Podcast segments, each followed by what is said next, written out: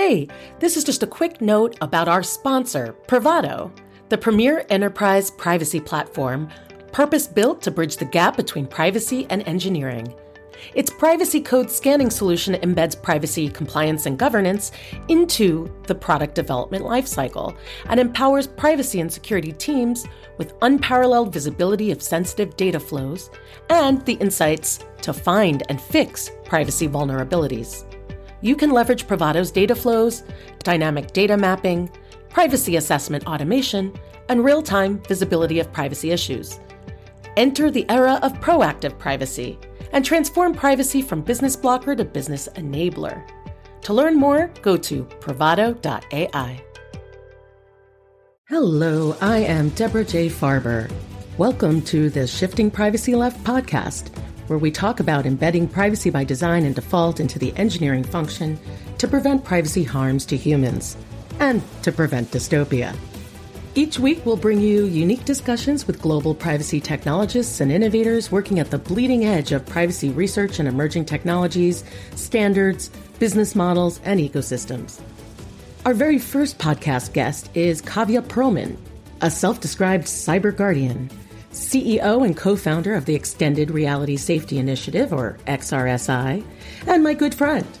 In this episode, we'll discuss Kavya's background and what drove her to build XRSI the definition of XR and what it has to do with the term metaverse, new subsets of personal data that are unique to XR, like biometrically inferred data and psychographically inferred data, and risks to people's privacy and safety, and the ethical implications of XR data collection. We'll also speak about Kavya's emphasis on the need to design with humans in the loop and how to proactively protect privacy and autonomy when building metaverse tech.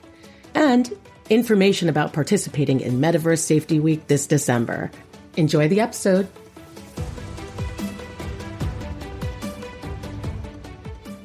Welcome to the Shifting Privacy Left podcast.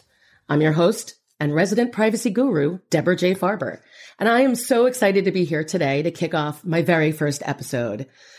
Every Tuesday, we'll have lively discussions with privacy technologists, innovators, and ecosystem makers who are working tirelessly to make products, services, and experiences safe for humans by embedding privacy, data protection, and security into the design, architecture, and development, all before code is ever shipped.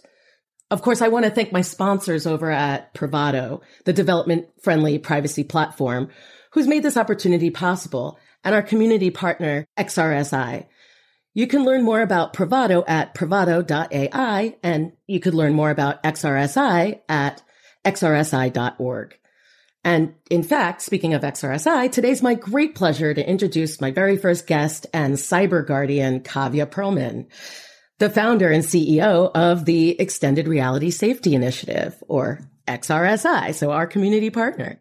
Kavya has a, a, BS in computer application and programming from the GVM Institute of Technology and Management and a master's degree in information and network security from DePaul University, Chicago. She's the former information security director for Linden Lab, makers of one of the very first online virtual worlds, Second Life, and VR platform Sansar. So she's a breadth of experience here.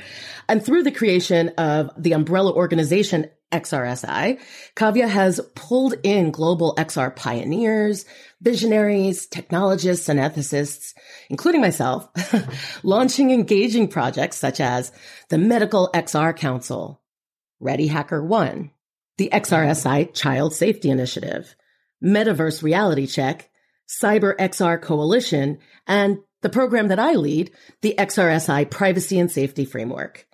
Kavya, welcome. Thank you. Congratulations. And oh my God, this is so exciting. I feel truly honored to be part of this, Debra. I mean, oh, you're too I, kind. We've been talking about it for so long. So let's do this. Let's do it. Let's do it. Okay. So obviously you've got all this breadth of experience. You know, you've worked at Linden Lab, which is, you know, it's even I've checked out Second Life and, you know, way back when, and it still has like so many users. Just tell me a little bit about what inspired you to create XRSI after having worked in the virtual reality and augmented reality space, which is what we collectively call XR, right? Just for our listeners here.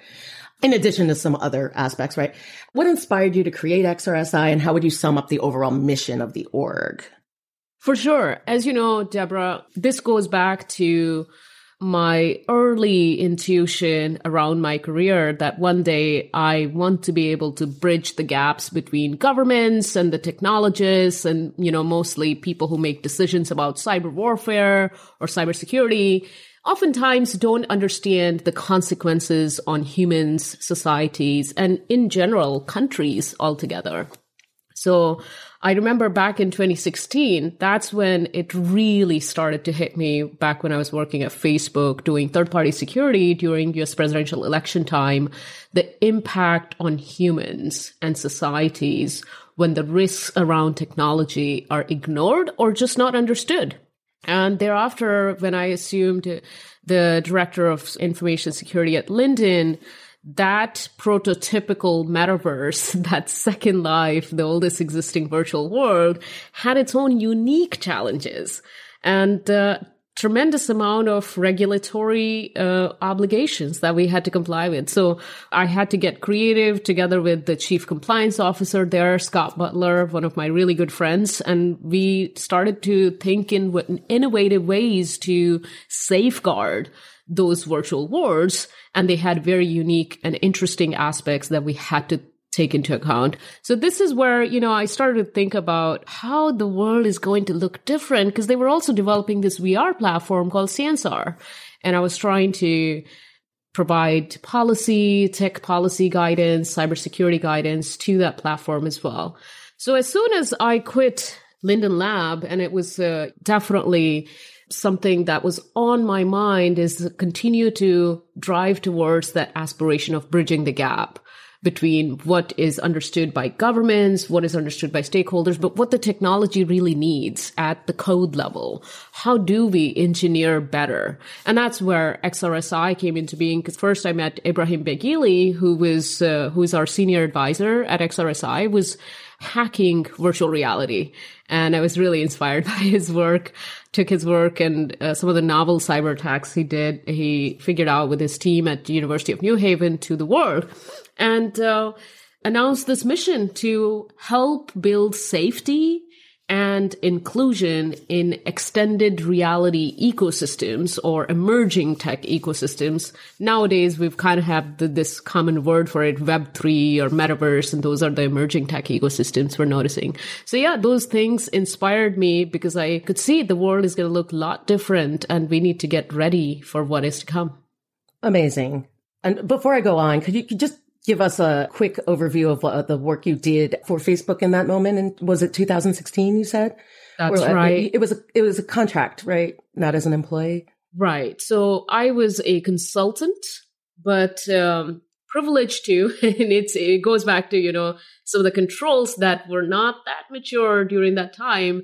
Pretty much had the privilege of everything that an employee would you know, we're talking about 2016. And as everybody knows about, you know, what happened during that time, the risk posture of this company, Facebook, had elevated to, you know, handling nation state attacks.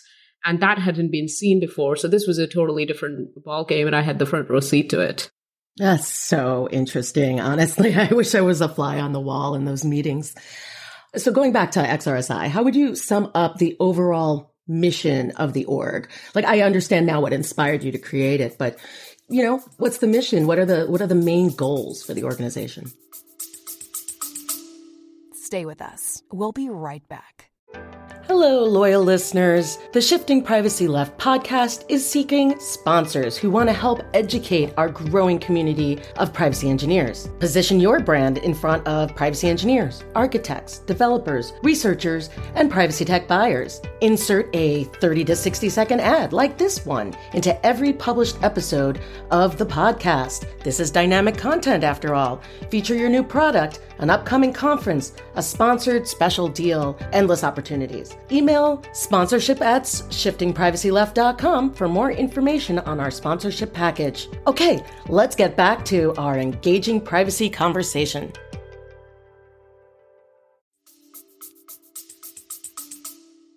So, we believe that the world needs something more proactive thus far, every let's say nonprofit organizations that are you know trying to make a better internet generally talk about policy not necessarily integrating it with you know how engineers should code or proactively get in front of some of these issues. So this is where i think xrsi is unique. We are trying to proactively and as you know debra proactively discover things that are risky and it is very challenging because people can't even agree to the terms or what should be called this, what is XR, what is the metaverse. So starting with just, you know, creating a common baseline understanding all the way to establishing some proactive measure and iterating constantly on that knowledge. So as the technology develops, there is a dire need to proactively safeguard these new technologies. And that's where XRSI is uniquely positioned because we have about now we have like over 160 advisors and volunteers worldwide that are actively looking into curating some of the research from various different perspectives and angles and then putting together it in the form of uh, various white papers, but all the way to a comprehensive framework, which you're leading and part yes. of the XRSI privacy and safety framework. That's one of my favorite programs, but you know, there are several other programs because it's almost like a layer of onion that just keeps peeling. At the core of it is a human centeredness, safeguarding and ethics and privacy. But when you look at it from various different angles, we got to think about, oh, impact on humans' brains. So there is this aspect of medical that we address via Medical XR Council to try to understand various biometric stuff, medical uh, XR related stuff. Then there is the aspect of, oh, if all the media platforms are saying things, you know, that may or may not be trusted. Where do we go to find the trust? So we're like, okay, we need a media platform. So Ready Hacker One came into existence. A special focus on children is necessary. This is the kind of technologies and the convergence we're dealing with. They're very unique. Uh, we haven't prepared well to address those things. So Children's Safety Initiative, Cyber XR Coalition to specifically address the diversity and inclusion aspects that stem from algorithmic biases, that stem from now representation in virtual environments. So all of these collective things from a multidisciplinary perspective looked at just to create a overall comprehensive effort to safeguard. And that's why I keep saying safety and safeguard because it's way beyond just security it's way beyond just physical security. We have to really think about what's so unique about these emerging technologies. And that's what kind of remains at the forefront. A couple of things that I would even talk about human in the loop or societies in the loop that we didn't take into account back in 2016. And so now we have to, and we must. That's awesome. And I want to, for our listeners, kind of let them know, I guess, about the XRSI privacy and safety framework. But I've come on board to help XRSI about this past January. So however many months that is ago, Kavya and I met on International Privacy Awareness Day. So it was just a well timed, it almost feels like some sort of divine timing where the cyber guardian and privacy guru meet for the first time and all this wonderful magic and sparks happen. So Kavya kind of told me all about what she's doing at the organization and how well formed the various programs already were. And she had already helped lead version one of this framework. So I am now helping with the iteration of version two, where we're just getting a lot more into the depths of the controls that you select for the various risks. But the framework really is a comprehensive risk management framework that can be used by businesses of any size. We've kind of right sized it for small emerging, you know, your small startup teams that are working in the metaverse. It could be a medium sized company that's in high growth mode, or it could be an enterprise that's putting together some program or a platform or hardware for the metaverse. And they have more systematized way of addressing risks. So obviously all three types of organizations wouldn't be able to have the same level of staff and ability to mature their controls for privacy and safety. So we've kind of right sized guidance that would help organizations achieve the goal of risk mitigation, first risk identification and then mitigation. We were inspired to put this framework together by NIST's privacy framework, but we've added so much more. We liked the way that they organized the flywheel of objectives th- that you want to achieve. And so we've kind of took from that and made other improvements that are very specific to the XR space. And so, you know, if anyone is listening to this and is, really wants to get involved, please do reach out to me after my email address is Debra at xrsi.org for this particular program. Cause of course, XRSI is only one of the organizations I work with. So I have my own email address as well for my company principled llc now that you reminded me of the time that we met so you want to i don't think i've ever mentioned to you what really attracted me to i was like in, in the back of my mind as i was listening to uh, through the twitter space i was like oh my gosh and I don't know if you remember, right after that, I had sent a tweet that there was some kind of a privacy discussion around XR. And I was like, I only wonder if there was a privacy guru. Because, you know, the kind of territory we're, we're trying to address, it's an uncharted territory. And it really, experience alone is not enough. It really requires wisdom. And so when you were, you know, we stayed in the Twitter spaces for hours and hours, that's exactly what I saw with you and guru is so appropriate word for that that wisdom necessary to what you're doing today is to inform people to shift left for privacy. And until i met you i hadn't heard any expert looking at privacy from that perspective from the perspective of what must happen at the engineering level, at the architecture level, and taking that all that detail. Another aspect was you were like um, you had the pretty good understanding of hedera and the decentralized architecture and in version 2.0 we wanted to explore the decentralization and xr intersection. So it was so perfect. I don't know if i'd ever mentioned to you but this was like oh my god we need this privacy guru for xr and thankfully you accepted and there we are just trying to address and hopefully soon launching the version 2.0 of the privacy that's amazing framework. i honestly had no idea you were literally thinking to yourself and of course you you are indian so you know guru, guru. actually is you use in place of teacher right and it exactly. um so it's so funny again it felt like a divine timing to me as well. I just didn't know that aspect of it. And I chose the moniker privacy guru. By the way, she's referring to my, my Twitter handle, my email, my, you know, one of my private email addresses, my, I use it everywhere on the web for my short links to like my LinkedIn. I chose that back when Gmail was still in its infancy and it was like invite only and I was in law school. And it's amazing how, you know, I guess I wanted to be the privacy guru, but I've kind of now grown into be actually being that role that I've set for myself. So it's just reflecting back. I, I, I do find that fascinating and I'm glad you found me. I'm glad we found each other. And so, I mean, I feel like this is like a, a virtual hug we're having right now that everyone's listening into. Um, so let's dive deeper into some of the conversation. And, you know, I said that XR is extended reality, but, you know, for our listeners, and I define that, but how, how would you give the full definition to what is XR when you, we're talking about XRSI? What's XR? So XR is generally used like an umbrella term, extended reality. The way I like to describe to most people is we are extending our realities to go into another dimension. And now that dimension, when the metaverse, this next iteration of the internet is in its full effect, that's what I would say we will extend our reality to go to the metaverse. And so XR really is an umbrella term where we have our perceived reality, the objects that we can see, the perceived environment.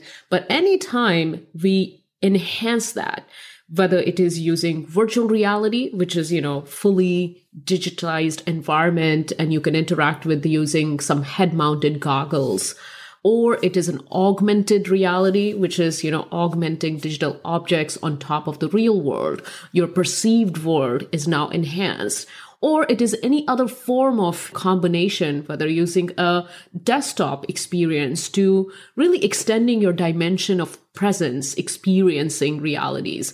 So that's where, you know, this kind of an umbrella term serves really well is every time, like if you look at Second Life, people are literally creating their extension of their original life in different forms, different avatars. And that's where XR is really a quite a unique term, an umbrella term to refer to a spectrum of reality that is beyond just our perceived reality at the moment. And that's what I right. think XR is. Yeah. Great. And and so the thing is we keep hearing about the metaverse, but we also hear about, you know, VR, AR, XR, you know, XR as the umbrella term. And to me, it kind of seems like companies are using the term metaverse, or a lot of companies at least that are using the term metaverse, are using it really to market, rebrand, virtual reality or, or augmented reality. You know, I'm seeing a lot of VC firms and large tech companies. I mean, look at Meta even, right? They are the metaverse companies, kind of how they're branding themselves. They're investing billions and billions of dollars in the pursuit of creating immersive experiences. So how do you define what the metaverse is and how does that align or diverge from what XR is? Good question and very timely question because a lot of people sort of try to define that what I concern myself most with is um, I personally don't really care whether people call it the M word or any other S word, simulated reality or whatever. But what I really focus on is the convergence that we are referring to. When we call a metaverse is essentially is a confluence of so many different technologies that will enable us to extend reality into various different dimensions, dimensions that we can't really see from naked eye. That's why we need these devices. So technologies like AR, VR, 5G, edge networks, improved graphics and computer hardware, like there's a lot of different capabilities, IoT devices, etc., would go into creating a fully networked, interoperable next iteration of the internet, essentially, where we would have various different properties, but interoperability would be one big one. Immersion, the ability to immerse ourselves and not just, you know, at a hand, like currently we experience the internet at a hand's distance. Even at the, you know, handheld, you're kind of like a little bit disassociated. But with the next iteration or the metaverse, it's much more immersive, or at least has the option to immerse yourself and sometimes even being almost indistinguishable from reality. Almost like a replacing reality but not entirely.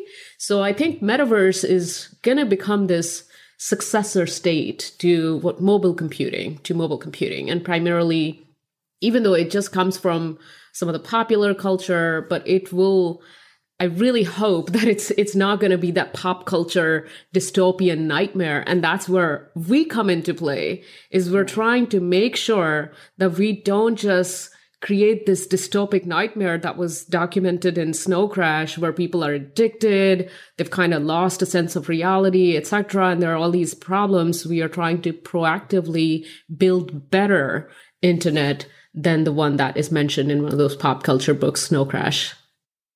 Amazing. Um, I say amazing because you've just touched on a bunch of things that I've raised. Like I have, a, I have a lot to say on. So first, I'll point out that I have definitely read Snow Crash. It is my fiance's favorite book. It's by Neal Stephenson, a real futurist who just created the cyberpunk book that, that and the concept of the metaverse. What's fascinating to me is how usually tech bros will look at dystopian novels find some technology really interesting and then want to bring it to life, only see the positives in it and not really put the effort into preventing the dystopia that was obviously part of the novel they picked it up from. I feel like the metaverse is a great example of that. So that's number one. The second is people seem to conflate that the metaverse they, they, seem to make the metaverse appear as if it's or, or define the metaverse as one place that they are building like i am building a metaverse. And to me, um, the metaverse, as you say, is like the next stage of the internet. You don't have a internet. You have the internet that is a connection of many different web servers and websites and all of the independently owned and operated assets kind of all are accessible through an interface, like through a browser. And so for the metaverse, I mean, to me, that it seems like that is the end state where the differences that you have from the internet today is that it's going to be uh, different levels of immersion, right? You have an immersive experience. This is not like not just that you have what we have in many things today where you might have like, oh, look at how this sofa looks in your actual room before you buy it. Like we have that and that's going to be a precursor to what's in the, um, the metaverse. But I wouldn't say that that app that allows you to do that is a metaverse, right? Uh, what are your thoughts on that or how people talk about the metaverse? So I want to be very clear on this. Like the XRSI definition to me is the simplest for everyone. It's Metaverse is the interconnected virtual worlds, but interconnected and interoperable virtual worlds. So where we can actually go from one particular virtual world, whether it is augmented, mixed, or however, and extend our reality into other virtual worlds as well.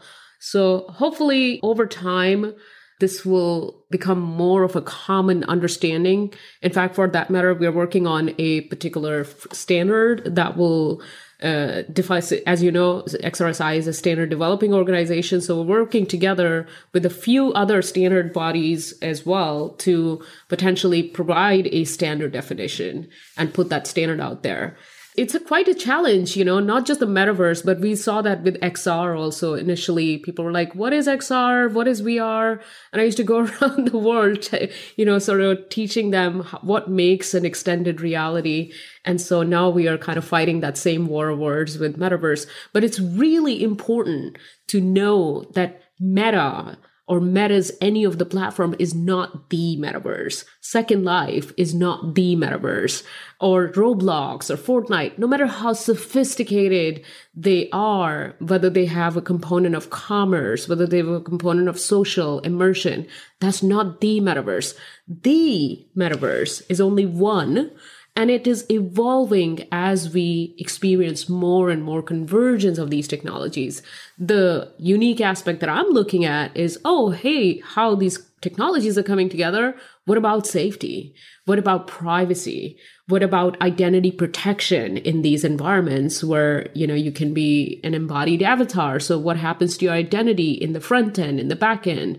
Ethical decisions because we need persistence, interoperability, and that means we need to share lots of data across the companies. How does that all work out? And how do we make sure that human in the loop or societies in the loop are not undermined or minorities are not targeted or murdered because they just didn't know that they were sharing so much more data about themselves? Right. So that actually brings up the segue basically into two new categories of personal data that XRSI defines. You know, I know through my work with you in XRSI that a truly immersive experience necessitates the collection of tons of personal data. And so two new areas that are really focused are really a subset of personal data that are, you know, part of the vast data collection of the metaverse is going to be biometrically inferred data and psychographically inferred data. Can you elaborate a little bit on, on these terms and what they mean, and then perhaps give us a few examples? Sure. XRSI is one of the first organizations that kind of defined XR data. So XR data includes what we know personal identifiable information, we call it in the United States, but personal data according to GDPR. But what we say is it includes way more. It includes biometrically inferred data, sensor data to enable, we call it six degrees of freedom, uh, creating presence, persistence, and immersion. So any kind of data, inferred data, sensor data that is required to create that presence, persistence, immersion, we collectively call it XR data. Now, within that XR data, there are these two subcategories that are so important to understand, as well as potentially even put in the law because they're going to impact how we treat that data. So let's look at biometrically inferred data, a collection of data sets that is inferred from behavioral, physical, or biometric identification techniques or other nonverbal communication. This could be inference of your gender identity, inference of mental workload or health status, cognitive ability. Is the person sleepy? What about their religious background, cultural background? So PII essentially doesn't directly say, oh, this person is of this religion, but one could infer those things. One could infer skills and abilities and all the way to physical health, mental health. And then there is the second type of uh, data that we're talking about, which is a psychographically inferred data. This segment is specifically to address the intersection of XR and neurotechnologies. This is the data that results from inference of neurological, psychological, or behavioral patterns. And this kind of a data is really just, you know, people or companies inferring what are the responses of humans to various type of stimuli. What are the, what are the neurological responses? By collecting and aggregating these type of data, one could pretty much quite accurately establish a sort of a profile, a psychographic profile, and infer their emotional state or even like physical state of mind. And that's where dissecting in these two categories can allow us not only to inform engineers what kind of protections are needed in specific contexts, because those protections definitely depend on the context. In the medical context, for example, we want this data to be shared within a certain network, like a healthcare network. But we don't want this data, at least not in the United States. So again, the context matter. In certain jurisdiction, you shared that data with an insurance provider, you could be denied coverage because they know your health condition before you even know about that. So those kinds of protections have to be built in. Not only engineers have to understand when they're coding, but also the laws have to take that into account and provide necessary guidance that will allow people to seek remedy if any of their biometrically inferred or psychographically inferred data is somehow putting them at risk or causing harm of any kind. So this actually kind of reminds me to reiterate to the technical folks who are listening in and to remind them that when you're risk modeling or, you know, for your new product or service or, or, you know, new idea you're bringing to market, that it's not about risk modeling for the company itself, right? It's not about how do you reduce risk to the company. That might be part of your job. That's, that's, that's absolutely valid to look at. But the underlying, the key part of the risk assessments that you need to be doing from a privacy and safety perspective is about risk to the human that's using your product and service. And so you often talk about the concept of human in the loop. Can you unpack that a little for us? What do you mean by this phrase? Yeah, and this is a very significantly important aspect. We discovered it during our research for version 1.1. We never published anything, but the research as we were, you know, meeting with several multidisciplinary stakeholders is hey, all the frameworks that currently exist, they talk about various risk coming from networks, nodes, server, even the cyber attacks. They're only addressing that sort of attack surface. But with respect to extended reality or these emerging technologies, in fact, that was true in 2016 too. We had a democracy at risk, societies at risk. This thing has started to come into play, I would say, I would have to go back to 2011 when Egyptian revolution happened and people were using technology to potentially coordinate with humans to bring down a dictator. That's where we saw a society essentially using technology to influence massive political outcome. So this is where things get really, really interesting. But what we're talking about now is there's a human that is in the loop, giving away potentially all of the data as if they're literally part of that network. And that's what is so unique about the metaverse is the human experience itself is a part of the equation. And we need to protect that and safeguard that. And especially when it ta- when it comes to children, it's even more critical because children don't necessarily have an autonomy. They depend on parents. And likewise, what, what we what we are risking here when we say human in the loop and the society in the loop are at risk is human autonomy. It goes beyond privacy, where you know privacy is like, hey, I want to remain private and protect my information. Here we're talking about our mental cognition, our mental thoughts, thought patterns, those are all at risk. And essentially, human autonomy, human free will, human agency, because we're seeing companies already taking eye tracking data, gaze pose, all this data with facial tracking data. So, where does this lead to? This Voice could lead data. to. What's that? Voice data as voice well. data exactly. Voice patterns so all of this could lead to humans inevitably being so highly influenced by you know this other intersection. And that's why convergence i keep saying because there is this other in- intersection of artificial intelligence could be used to persuade human beings make decisions that they not, don't necessarily want to but they would think it's their decision but they'd be influenced by all these algorithms or surrounding factors. And that's why I keep saying the human in the loop ourselves, when we put on these glasses or when we experience these new emerging tech ecosystems, we need to be aware of that. And whether we use it or not, that's the other part too. Is like as a bystander, we have to worry about our privacy and our autonomy because uh, we don't necessarily have to put on the headset. One could still be recorded by other people who are using these technologies. You, you just come in contact with it you know, you make such excellent points around agency and how, you know, I just want to stress that your thought patterns and, you know, how you're thinking about certain things or what excites you because of the, the dilation of your pupils and that data that is being collected. Uh, what scares you because of the data that's collected about potentially like how, you know, sensors in the room or on your body that, that talk about other feedback that you're giving off, other signals. Can you get more private than that? Can you get more personal than how you think about things? I don't think so. I think this is like the essence of what you are as an individual. And privacy, I believe, you know, is a subset of agency. It is those personal moments, those personal, you know, we want free from government, but also free from businesses to be, you know, that much embedded into our thought processes. So I think this is some of the most sensitive data that can ever be collected.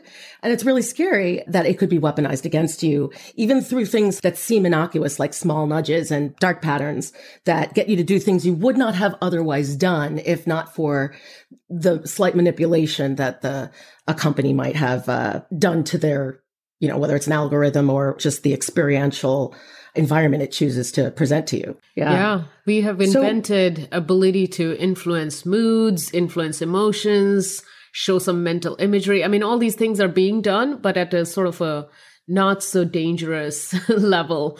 Uh, when yet. we talk about this convergence, this is really, you know, uh, that human in the loop that we talk about is basically being targeted from every angle, from any every aspect. Indeed. So I definitely want to talk about more positive things, you know, as opposed to like just, you know, talking about all the risks. And, you know, I don't want this podcast to be only about fear because I think there's a lot of exciting things about this technology. But I do first think it's important that we talk about some of the major threat vectors in the, the metaverse, both physical threats as well as psychological threats. And if you could give some examples to just illustrate your point, that would also be really helpful. Yeah, so actually, Debra, I think it's very positive that we talk about these things because what we're really talking about is trust. I want to be able to trust the technology that is today, literally today, is being used to perform coordinated assisted surgeries. So at the Medical XR Council at XRSI, there are people who are practically utilizing augmented reality devices, HoloLenses to perform surgical operations or to train clinicians. And that's what it is. It's, I see it as a very positive.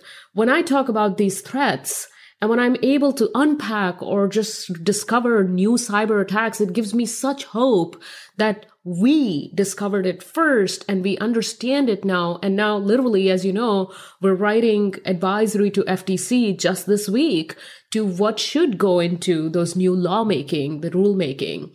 So I see it as a very positive thing, even though some may think, oh my God, threats and dangers and etc. But look, we are the cyber guardian and privacy guru. We're not, we're not pushing the danger on you. We're really removing the danger from the technology or the threats proactively. So we're exactly. staying ahead of the bad guys. And I see this as a very positive thing.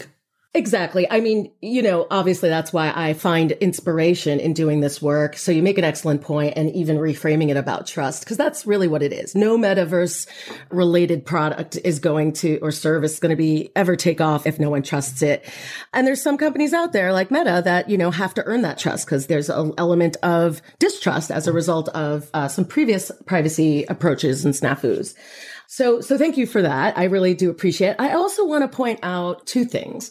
One, I think the metaverse is not here yet. I think it's going to take minimum 15, 20 years. This is me personally before we have anything close to an immersive experience uh, where people are using on a daily basis outside of an initial phone call to someone who's got an avatar in like a phone booth somewhere where they maybe they're in a small space or other small little pieces of the metaverse might be being built. But the challenge right now is being able to render the immersion, immersive experience using the technologies out there today. We don't have the processing power yet to be able to, you know, render a, a metaverse in the way that we, you know, most people are envisioning it, uh, or most or as it's being sold as to what the end game is here. We've got components of it, people in the web three space using NFTs to transfer value in and out of various virtual reality spaces. And there's all these different I don't want to say fiefdoms, although it can feel that way at times, but all these different attempts at building portions of what will eventually be the metaverse. That's the first thing. I do want to ask you, how far down the road do you think it'll be before we actually have you know, do you agree it'll take 15, 20 years to, to even get there? The second point I was going to make is I'm so inspired by the fact that unlike any other time, I think in existence in the world, there have never been so many experts of different varieties, different areas of expertise coming together to design for the web here. Like we've got economists mixed with cloud experts, mixed with privacy experts and security experts. And I think the fact that it's going to take 15 to 20 years to get there, it provides us with this opportunity right now to say, okay, if this is what you're going to build, here are all the risks here are the pitfalls to avoid. Here's the right way to, to think about building with privacy and safety by design and default. And so I see that as the big opportunity. And that's what inspires me is that we have time to really get in front of the problem. We have time to not only educate the businesses, but to educate the regulators on what is possible today and where are they going in the future and how do we help them scale regulations to kind of drive the ethical considerations that need to be put in place. Okay, now what now you could comment on that or or answer the a question about the timing of the metaverse. I generally refuse to answer these type of questions as to you okay. know uh, how uh, you know how far along or what's going to happen.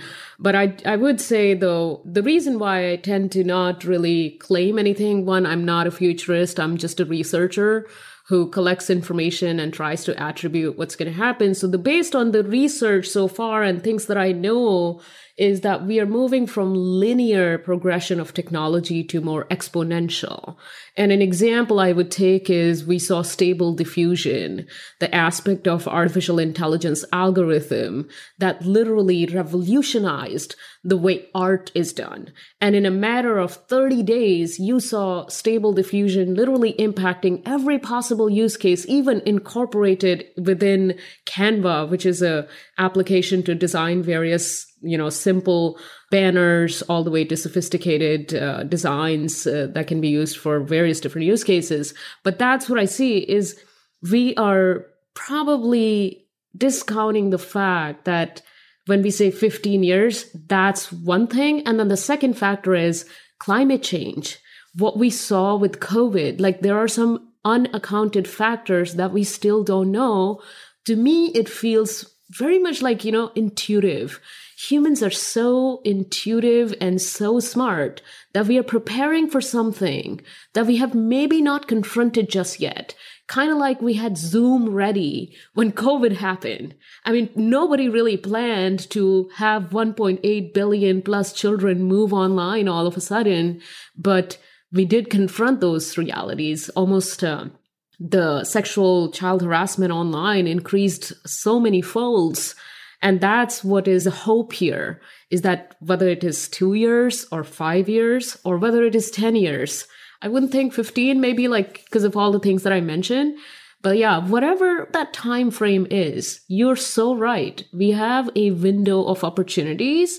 So we need to get these building blocks because what we are putting together right now, these inter- independent virtual worlds or converging artificial intelligence and NFT and all these other technology convergence Now we have the opportunity to get it right at the level of code. And that's why, again, you know, I, I really love the idea that you're introducing and hammering on, uh, Debra, is this shifting privacy left, is really trying to move towards the aspect where really code is happening and define privacy there, influence the privacy aspects there, all the way to gaining control of our agency uh, at the code level, uh, designing by uh, safety by design and default. Thank you. That's what I think. And I don't know, you know, I haven't seen the future. Yeah, right. Of course.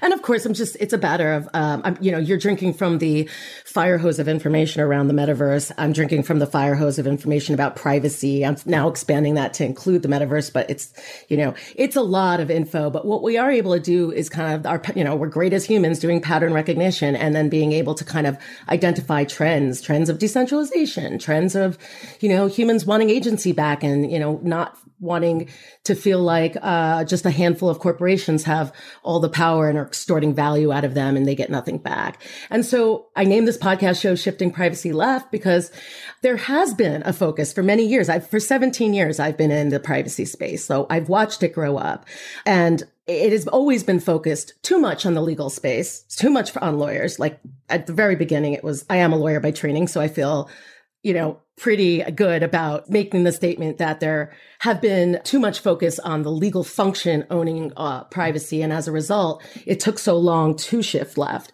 because well, there's a whole variety of reasons that maybe on another podcast we could discuss. But because of the focus on legal and then governance, risk, compliance, and starting to really like build those policies and get your procedures down and make sure you're able to effectuate any rights that somebody has. And, you know, if they say, I want you to delete data about me or show me what data you have about me, there's these great rights that individuals have as a result of GDPR and GDPR requirements being exported around the world, including like the California CCPA and then a host of other states. And it, eventually, I'm sure every state in the US is going to have a similar law. So uh, I don't think there'll ever be a federal law. That's that's I'm just throwing that in there with no commentary other than that. And so there's been so much of that uh, but businesses very often get stuck with the compliance paper chase.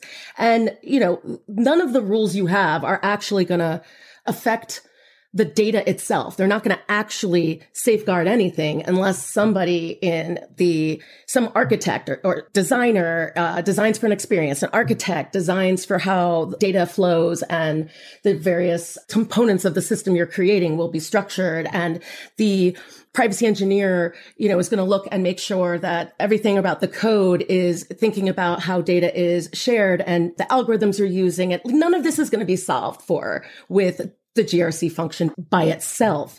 It has to be part of a privacy by design and privacy engineering program. And, you know, we've been talking about this for a long time. The GDPR requires privacy by design principles to be considered. It just hasn't really happened enough. And so the goal of my podcast here is really to scream from the rooftops, like, here's some advice. Here's some people working in that space. Here's some technologies to consider for technologists and innovators bringing new products to market to make sure that they're building with privacy and safety by design and default. So given that, and I know we don't have much time left, I've this question and then one more for you.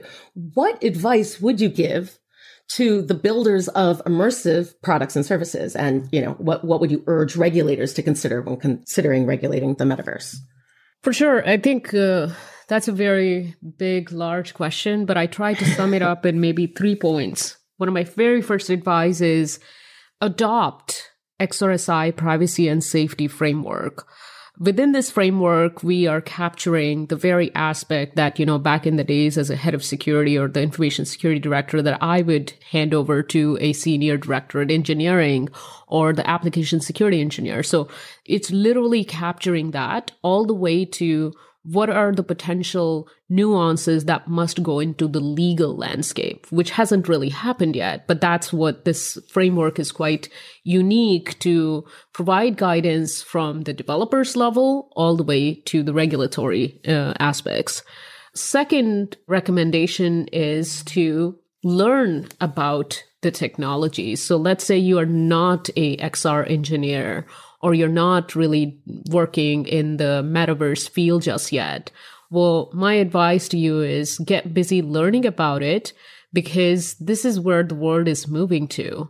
And whether you're a privacy professional, a cybersecurity professional, if the next iteration of the internet is 3D, is immersive, then we better get our handle on what, what are we talking about here. So starting with, you know, basic terminologies to all the way to plugging into some kind of a boot camp or taking some professional coursework.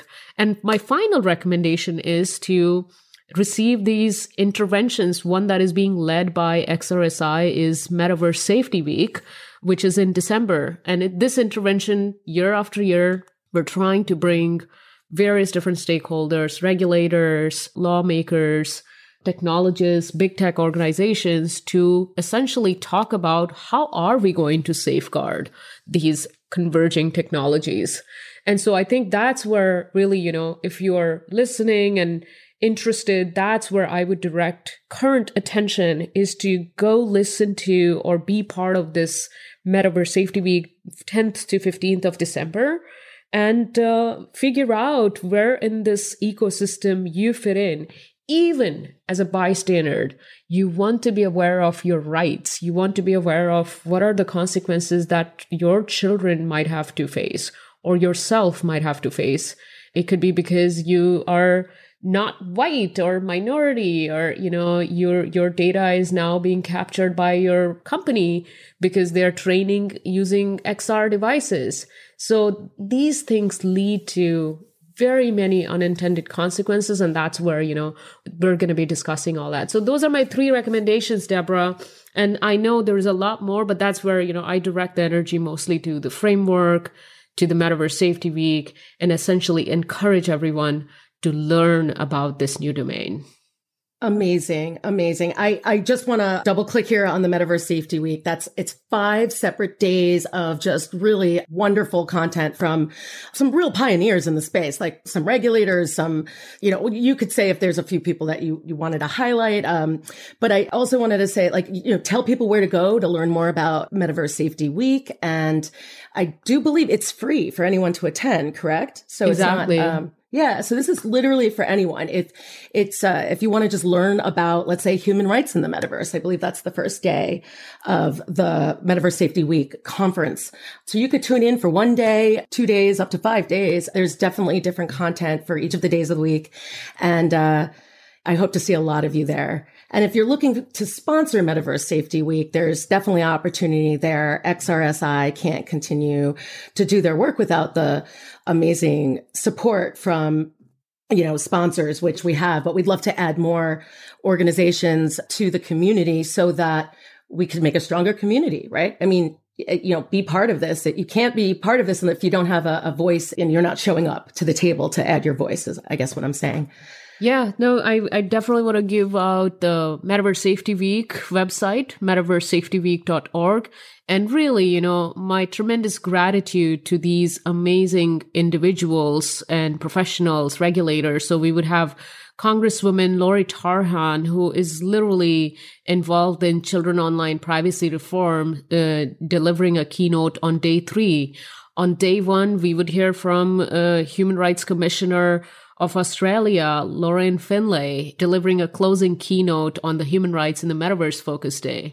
On day two, we have people from, we actually have an astronaut, the first African American woman to take the, to fly the civilian spaceship into space, the Inspiration4. I mean, she's such a hero and I can't wait to meet her in virtual reality while she delivers the opening keynote on day two.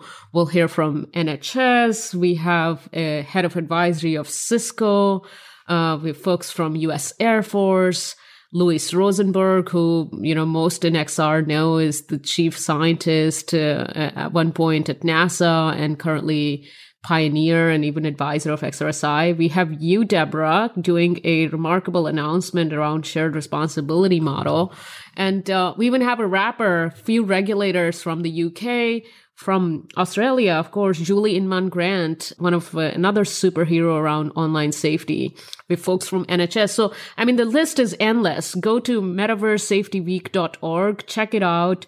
You can do so many things. You can either show up as a participant, you can update your pictures to demonstrate support on the social media profile. You can sponsor. You can be a community partner, but most definitely just, you know, talk to people who may be impacted by this directly or indirectly. And it's an opportunity for all of us to come together and discuss what the impacts are going to be and how are we going to stay ahead of those things.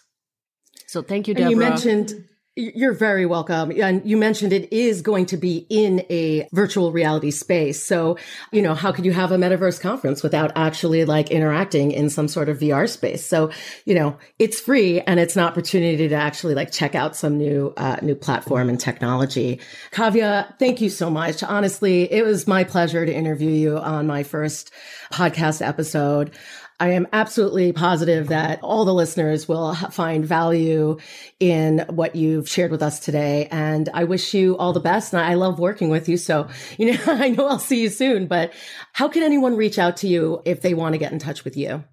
Thank you, Debra. And such an honor to be your first guest on the podcast. If uh, any listener wants to reach back out to me, I'm at kavya at xrsi.org, which is K-A-V-Y-A at xrsi.org, or just DM Debra. We're all very, very connected, uh, have each other on Signal, etc.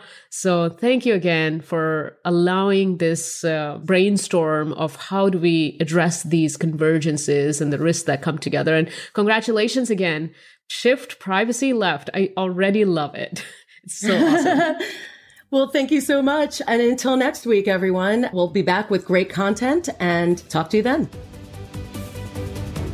Thanks for joining us this week on Shifting Privacy Left. Make sure to visit our website, shiftingprivacyleft.com, where you can subscribe to updates so you'll never miss a show.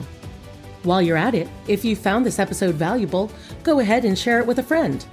And if you're an engineer who cares passionately about privacy, check out Privado, the developer friendly privacy platform and sponsor of this show. To learn more, go to privado.ai. Be sure to tune in next Tuesday for a new episode. Bye for now.